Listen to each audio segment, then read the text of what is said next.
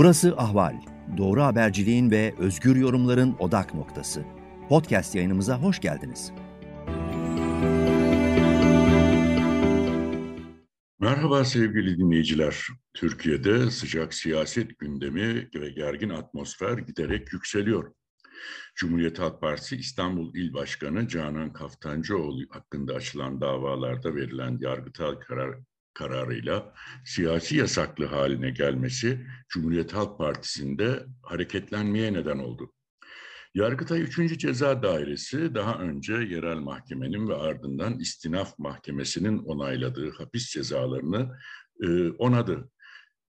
Canan Kaftancıoğlu hakkında 2018'de İstanbul İl Başkanlığı Kongresi'nin hemen arkasından Başbakanlık Bilgi Edinme Merkezi'ne yapılan e, isimsiz bir ihbarla Kaftancıoğlu'nun 2013-2014'te hatta daha öncesine giden sosyal medya paylaşımları ihbar olarak e, iletilmişti.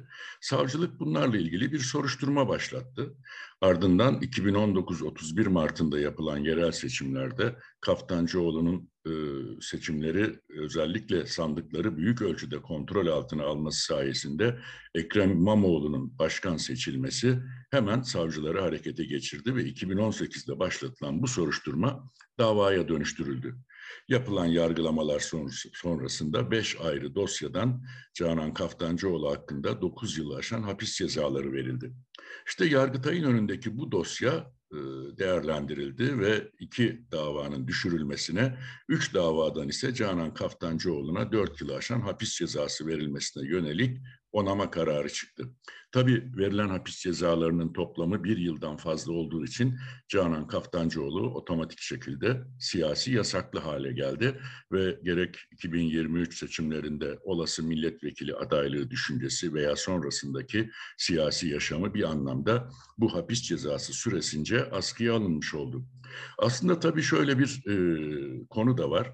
Canan Kaftancıoğlu'nun İstanbul İl Başkanlığı'na aday olduğu 2018 yılı Mayıs ayındaki kongrede o dönemde Muharrem İnce taraftarları Kaftancıoğlu'nun geçmiş yıllarda yaptığı e, sosyal medya paylaşımlarını, attığı bazı tweetleri aleyhinde kullanmak için kongre salonunda e, broşürlerle dağıtmışlardı. E, muhtemelen AKP'de Canan Kaftancıoğlu için bunu bir işaret bir şey olarak algıladı ve Kaftancıoğlu'nun geçmiş mesajlarını gün ışığına çıkartmak için ciddi bir siyasi faaliyet sergilediler. Tabii diğer taraftan bu beraberinde bazı tartışmaları da getirdi. Çünkü aynı dönemde hatta onun öncesinde eğer geriye dönük bu paylaşımlar siyasi yasak ve hapis cezası konusu olacaksa e, AKP'de şu anda görev yapan bazı bakanların, milletvekillerinin geçmişte yapmış oldukları paylaşımlar içinde e, bir takım terör suçlamaları, e, ceza suçlamaları gündeme gelebilir deniliyor. Tabii bu tartışmaların odak noktasında asıl dediğim gibi Canan Kaftancıoğlu'na getirilen siyasi yasak ve bunun e, nasıl devam ettirileceği, iktidarın bu yeni stratejisinin nasıl engelleneceği yönünde. Öyle ki e, bir anlamda Cumhurbaşkanı Erdoğan'ın ve AKP'nin yargı destekli bir siyaset stratejisine geçtiğini söylemek yanlış olmaz muhalefeti ve muhalefetteki rakiplerini bu şekilde bertaraf ederek e, adaylıklarını engelleme, siyasetten men etme girişimleri önümüzdeki günlerde de yeni olaylarla e, sıklaşabilir. Şöyle ki şu anda İstanbul Büyükşehir Belediye Başkanı Ekrem İmamoğlu hakkında yürüyen bir dava var.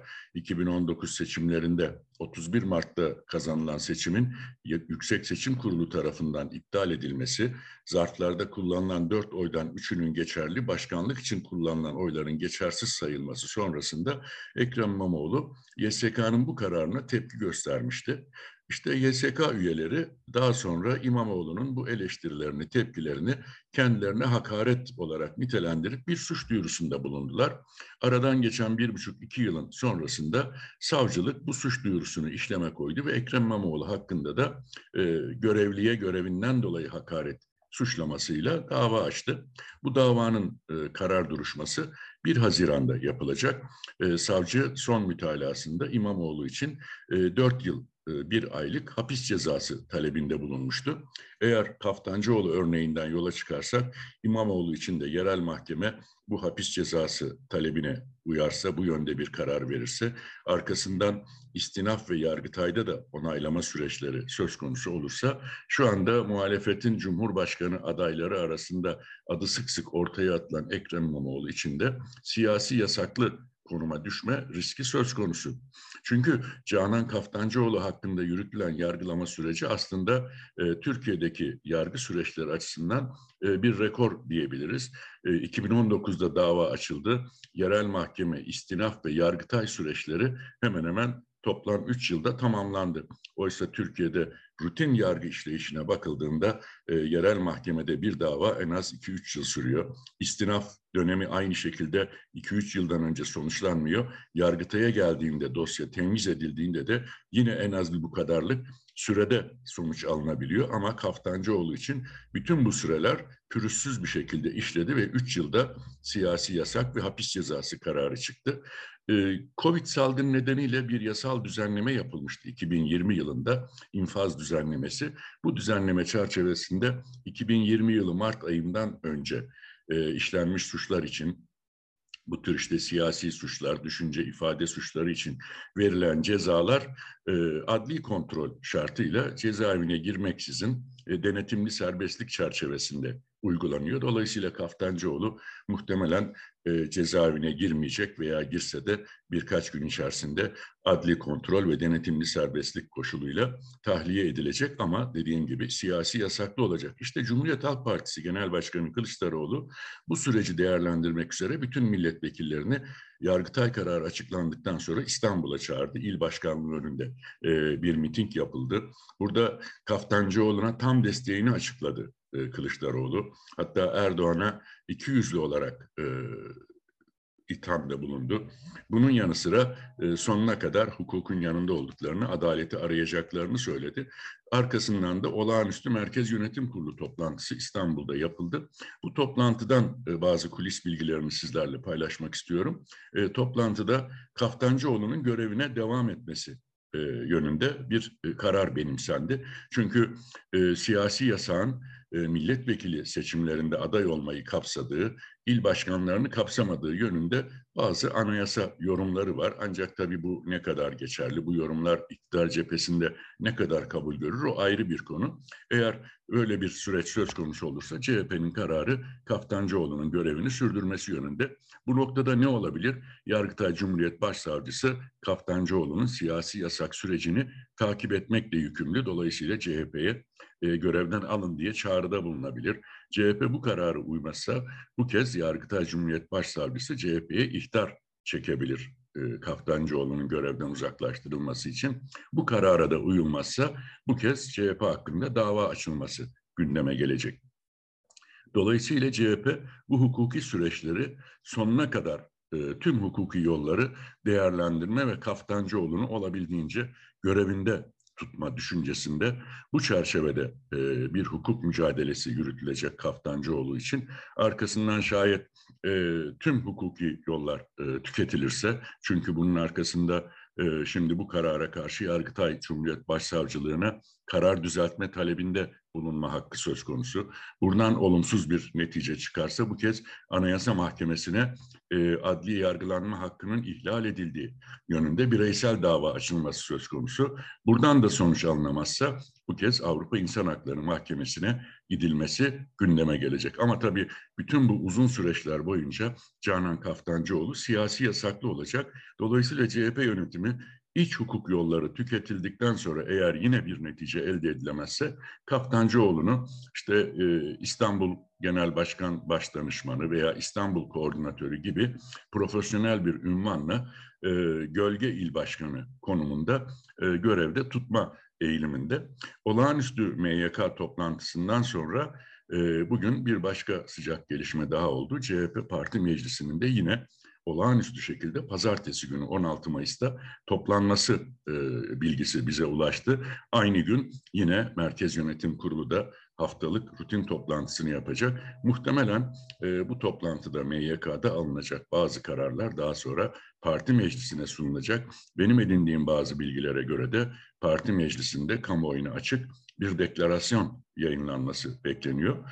E, Kaftancıoğlu kararından sonra altılı masada yer alan siyasi partilerin liderleri e, başta olmak üzere e, HDP'den, e, sol partilerden, TKP'den, sosyalist partilerden e, çok geniş bir siyasi yelpazeden e, Yargıtay'ın bu kararına çok sert tepkiler, eleştiriler ve Kaftancıoğlu'na da destek mesajları geldi. Bir anlamda en sağdan en sola kadar e, Yargıtay kararı muhalefeti bir araya getirmiş oldu. Tabii buradan şöyle bir çıkartma yapmak mümkün. Az önce sizlere bahsettiğim İmamoğlu hakkındaki dava, bunun yanı sıra Anayasa Mahkemesi'nde devam eden HDP'yi kapatma davası ki bu davada da aralarında Pervin Buldan'ın da yer aldığı çok sayıda HDP yöneticisi, il ilçe başkanları, milletvekilleri ve partilerden oluşan 400-500 kişilik bir e, kesim için siyaset yasağı istiyor Yargıtay Cumhuriyet Başsavcısı.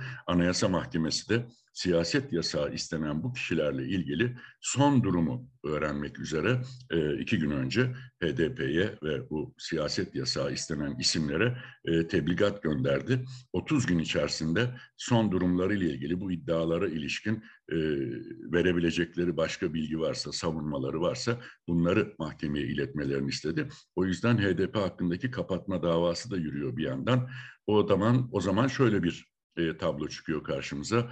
E, seçimlere neredeyse normal zamanında yapılırsa bir ay kaldı. Haziran ayından itibaren 12 aya inecek bu süre. Ama daha erken bir tarihte de olma ihtimali hala mevcut.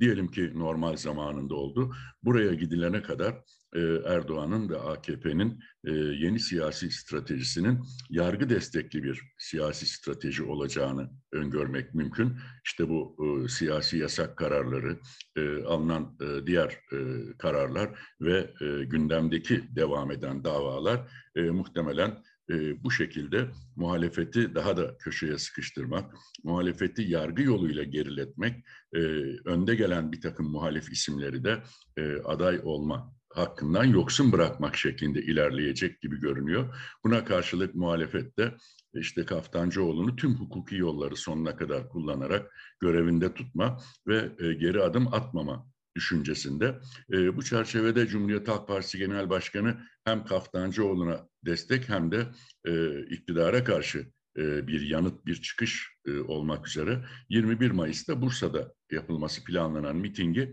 İstanbul'a aldıklarını açıkladı. Ancak orada da şöyle bir handikap söz konusu. Son dönemde il valileri e, muhalefetin bu tür etkinliklerine peş peşe yasaklamalar getiriyorlar. Deva Partisi'nin Gaziantep mitingi valilik tarafından önce uygun bulundu ancak bir gün sonra e, yasaklandı. Hatta Deva Partisi kendilerine e, mitingin uygunluk yazısının gönderildiğini sonradan uygun değildir diye bunun değiştirildiğini öne sürdü. Valilik de e, siz resmi evrakta sahtecilik yaptınız diye tahrifat yaptınız diye suç duyurusunda bulunacağını açıkladı. E, son günlerin en güncel yasak konusu Eskişehir'den geldi. Eskişehir Valiliği de 19 Mayıs'ta başlayacak ve üç gün sürecek Anadolu Fest Gençlik ve Müzik Festivali'ni yasakladı. Ama e, bu festivali yasaklarken de 15 günlük bir etkinlik yasağı getirdi ilde. İşte gerekçesi de e, genel güvenlik, asayiş, toplum huzurunun korunması gibi bir takım gerekçeler. Bu zaten rutin gerekçeler. Her il valiliği tarafından sıkça e, uygulanan yasaklar için kullanılan gerekçeler.